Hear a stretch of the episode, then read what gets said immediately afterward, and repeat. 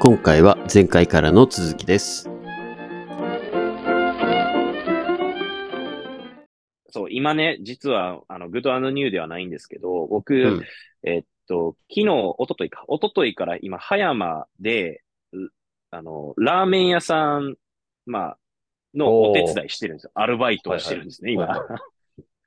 時給発生してるんですけど、一応ね。うん、うん、うん。で、まあ、それは、えっと、仲いい経営者の方々が会社を作って、で、ラーメンを、ラーメン屋を葉山に作るっていうので、やってるんですよ。まあ、彼らも本業というか、自分たちの、えー、なんですかね。まあ、事業は 別にあるので、当然。はいはいはい。で、ただ、まあ、葉山在住で、えーっと、すごく美味しいラーメン屋さんがあるからっていうので、それをフランチャイズで権利もらって、始めたばっかりなんですね。えで、まあ、言ったらスタートアップ企業えうん、ですよね。うん、うん、うん。えーまあ、株式会社こう作って、で、このラーメン屋さんっていう、まあ、小売りか、ね、飲食店を始めました。で、うんそこの、じゃあ、えーっと、店長どうするとか、アルバイトどうするとか、うんえーこの机のオペレーションどうするとか、ラーメンのオペレーションどうするとかを、今、作っ、作ってるんですよ。今3日目なんですよね。はいはいはいはいはい。で、まあ、昨日、一昨日と僕フルで入ってて、朝うんの10、10時ぐらいからかな、11時、夜11時まで働いてるんですけど、はいで、まあ、アルバイトの子がいるわけですよ。まあ、うんうん20歳に、21歳、16はいはい歳。うん若い子16歳、高校生うん2年生とかね。で、年齢聞いたら、えー16歳で、お父さん何歳って言ったら50何歳って、いやいや俺、じゃあお父さんの方が年近いやん、みたいな。はいはいはいはいはい。そういう。 そういう状況にあるわけですけど、うん、うん。なんか、やっぱり、こう、彼らって、こう、アルバイト経験がなくて、で、はい今、こう、あれ、ラーメン屋でバイト初めてなんです、みたいな感じなんですよ。で、動き方、せ、接客もわからないわけですね。うん、うん。まあ、一応声出しはするけど、まあ、はいそのやり方わからんから、じゃあ、まあ、僕自身が、ホール、うんホール僕やってるんで、ホールに立って、まあ、声出すし、どういうふうにして、こう、食券を受け取って、で、お客様案内して、で、えー厨房にこう伝えてとか、うん、で、水がなくなったら水を注いであげるとか、掃除はどのタイミングでするだとか、う。いうんのを今、教えてる最中なんですよ。バイトリーダーがみたいなことやってるんえですよえね。バイトリーダーなんですね、今。そうそう。で、僕なぜこれできるかって言ったら、学生時代に、うんあの、僕、阪神競馬場っていう競馬場で働い、バイトしてたんですよね。ええ4年間。ほで、えっと、まあ、競馬場って JRA っていうグループがやってるんですけど、国のはいはいね。うんで、JRA の下請けに当たるような、まあ、財団、財団法人があるんですけども、う。はい。そこの財団法人で、えー雇用されて、僕は学生のアルバイトをしてたんですよ、当時。はい。はい。で、えっと、競馬場って、本田さん行かれたことありますいや、ないです。あー、なんか、あの、馬が走ってるのは行ったことないです。ないですかそう、はいぜひ、ね、今度行きましょう。なんか面白いんで、普通に。うん、うん。あのーまあ、パドックっていう、こう、馬が、こうはいはいはいはい馬を見見せ馬の回状態をるねような。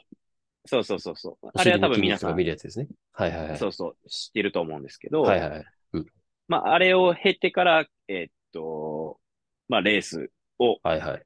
走るんですね、馬って。はい。はいはい。で、競馬場の中に、それこそ、まあ、ラーメン屋さんとか、はうい。どん屋さんとか、えー、まあ、モスバーガーとかですね。うんえー、よ、吉野家の牛丼とか、うんうんえー、まあ、そういう飲食店舗が入ってるんですよ。はい。で、その飲食店の裏側、まあ、バックヤードも含めてですけど、に、はいはい。その、さっき言った僕らの、えー財団法人で、えー雇われてる学生が派遣されるんですよ。えまあ、その JR、阪神競馬場の中にその財団法人の事務所があるんで、そこにまあ、朝出社してってやるんですけど、あとは新聞の、えー売店とかですよね。はい。で、まあ、月ごとにそのラーメン屋に派遣されたりとか、えー新聞の売店やったりだとか、で、僕がメインでやってたのは、その全、全、えー店舗の売上金を集計するっていう仕事を全部やってて、学生の頃だから、へー現生で、現生で1億なんぼとか見てるわけですよ。ジェラルミンに入ってる。ー、はいはいはい。で、それ、日通さんに受け渡しとかをやったりとかしてる経験をしてて、はいはい。で、まあ、時にはラーメン屋さんに派遣されたりとか、うどん屋さん行ったりとかしてたわけですよ。うんで、そこで、要は、ラーメン屋さんの経験があるから、はい。どういうふうなオペレーションとかを見てるわけですよ。う20ん歳そこなんで。うん。だから、そこら辺を、で今、その今のこの経験を生かして、はいはいはい。まあ彼、今のこの若者20歳とか16歳の子たちに、全然世代がね、こう、違う世代ですけど、うん教えて、なんかマニュアルをね、どうしていくかみたいな話を今、ちょうどタイムリーにしてて、えー、なるほど。そう、なんかね、ちょうそどの今16作った歳やのつ、ね。うん。そう、10 16歳の子とか話聞くと、まあ、ね、うん初々しいので、いや、僕もラーメン屋さん将来やりたいですとかって言ってるから、あじゃあ、しっかりこれ学んで、あの、秘伝のラーメンのあの、スープとか、麺の湯切りの仕方とか覚えて自分でやったらええやん、つって、うんうん話、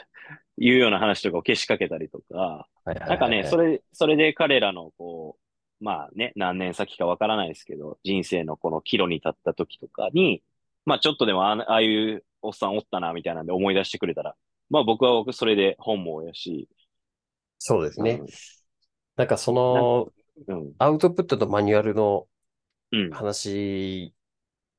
で、にちょっと戻ると、うん、なんかこう、大企業にいた時って、やっぱりこう、効率的にいかにこう、アウトプットを出すっていうことが一番の目的だったってすごく思うんです。そうね、成果主義やからね、基本。だからこそ、マニュアル化をしてっていうのが、うん、本当に大事でっていうのはすごくわかるんですよ。うん、で、そしてマニュアル化にすることによって、例えば休みました。でもこのマニュアルに沿って大丈夫っていう、うん、要はこう抜けがなくするっていうのが本当にこう、一番の目的で、かつ効率化っていうのが本当に目的とされてるって思うんですけど、はい。最近その中小企業のうん経営者といろいろ話しながら、うん、あの、まさしく大企業のそのルールというかやり方を一回持ち込もうとして、ストップかけられたことがあって、なるほどね。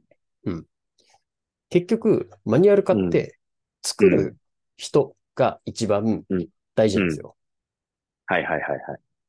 なぜかというと、結局マニュアル化して、それに沿ってやれば、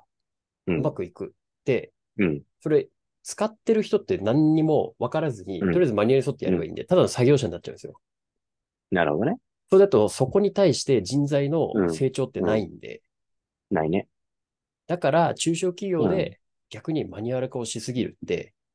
効率は良くなるかもしれないけど、人が育たんっていうデメリットもあって、ああ、なるほどね。そう。だから、そこはやりすぎずにっていうのが、うん、まあ、会社のフェーズにもよると思うんですけど、うん、そう。5年、10年後の人材を育てたいんだったら、逆にそこはマニュアル化をせずに、うん、自分で、あ、これマニュアル必要やんって気づくっていう、そのプロセスが一番大事だっていう話をしてて、ああ、なるほどなっ深いてね本当に思って、うん。そう、大企業だったら絶対こんな経験というか考え方にならないんでならへん。そうね。そう、実務をバンバンバンバンやったがゆえに、いや、これこうやんないと厳しいっしょって言って、マニュアルだったり、うあの、ん。なんかこうツールを入れるっていう、そっちは後に持ってこないと、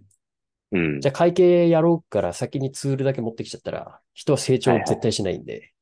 そうね。そう。っていうのを、本当にお、あの、会社員の時と、まあ、うん会社員の時とっていうか、独立していろんな中小企業の経営者と喋ってると、あ、大企業の時と考え方がまるで違うなって、すごく感じうます。んうん。そう。なんで今も、マーラさんのラーメン屋さんって、マーラさんがいろいろやったことがあったから、あこれマニュアルしないと、こうれん。会社経営っていう観点で言うと、うん。誰でもできないと、今の会社は成長フェーズだから困るでしょそっうねていうことでマニュアル化しないといけないっていう、その経験があるから分かってる話で、そうね。フランチャイズからこうマニュアルがもうこう来てるんでっていう感じでやっちゃうと、うんうん。その先の発展は絶対ないんですよ。そうね。って、確かにねすごく思います。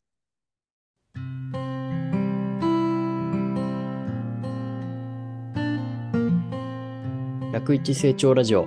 ここまでお聞きいただきありがとうございました。この番組を聞いて、ぜひ我々に相談したいという方は、どんな小さいことでも構いません。概要欄に記載ございます。お便りフォームからお気軽にご連絡ください。マハラ本題への質問、感想なども大歓迎です。いいなって思ってくださった方は、フォローと高評価、そしてご友人に、ポッドキャストで101成長と検索してみて、と伝え、シェアをお願いいたします。この番組はほぼ毎日更新されますが、過去の回を何度も復習して、知識と財力を共に高めてまいりましょう。それでは、また次回お会いしましょう。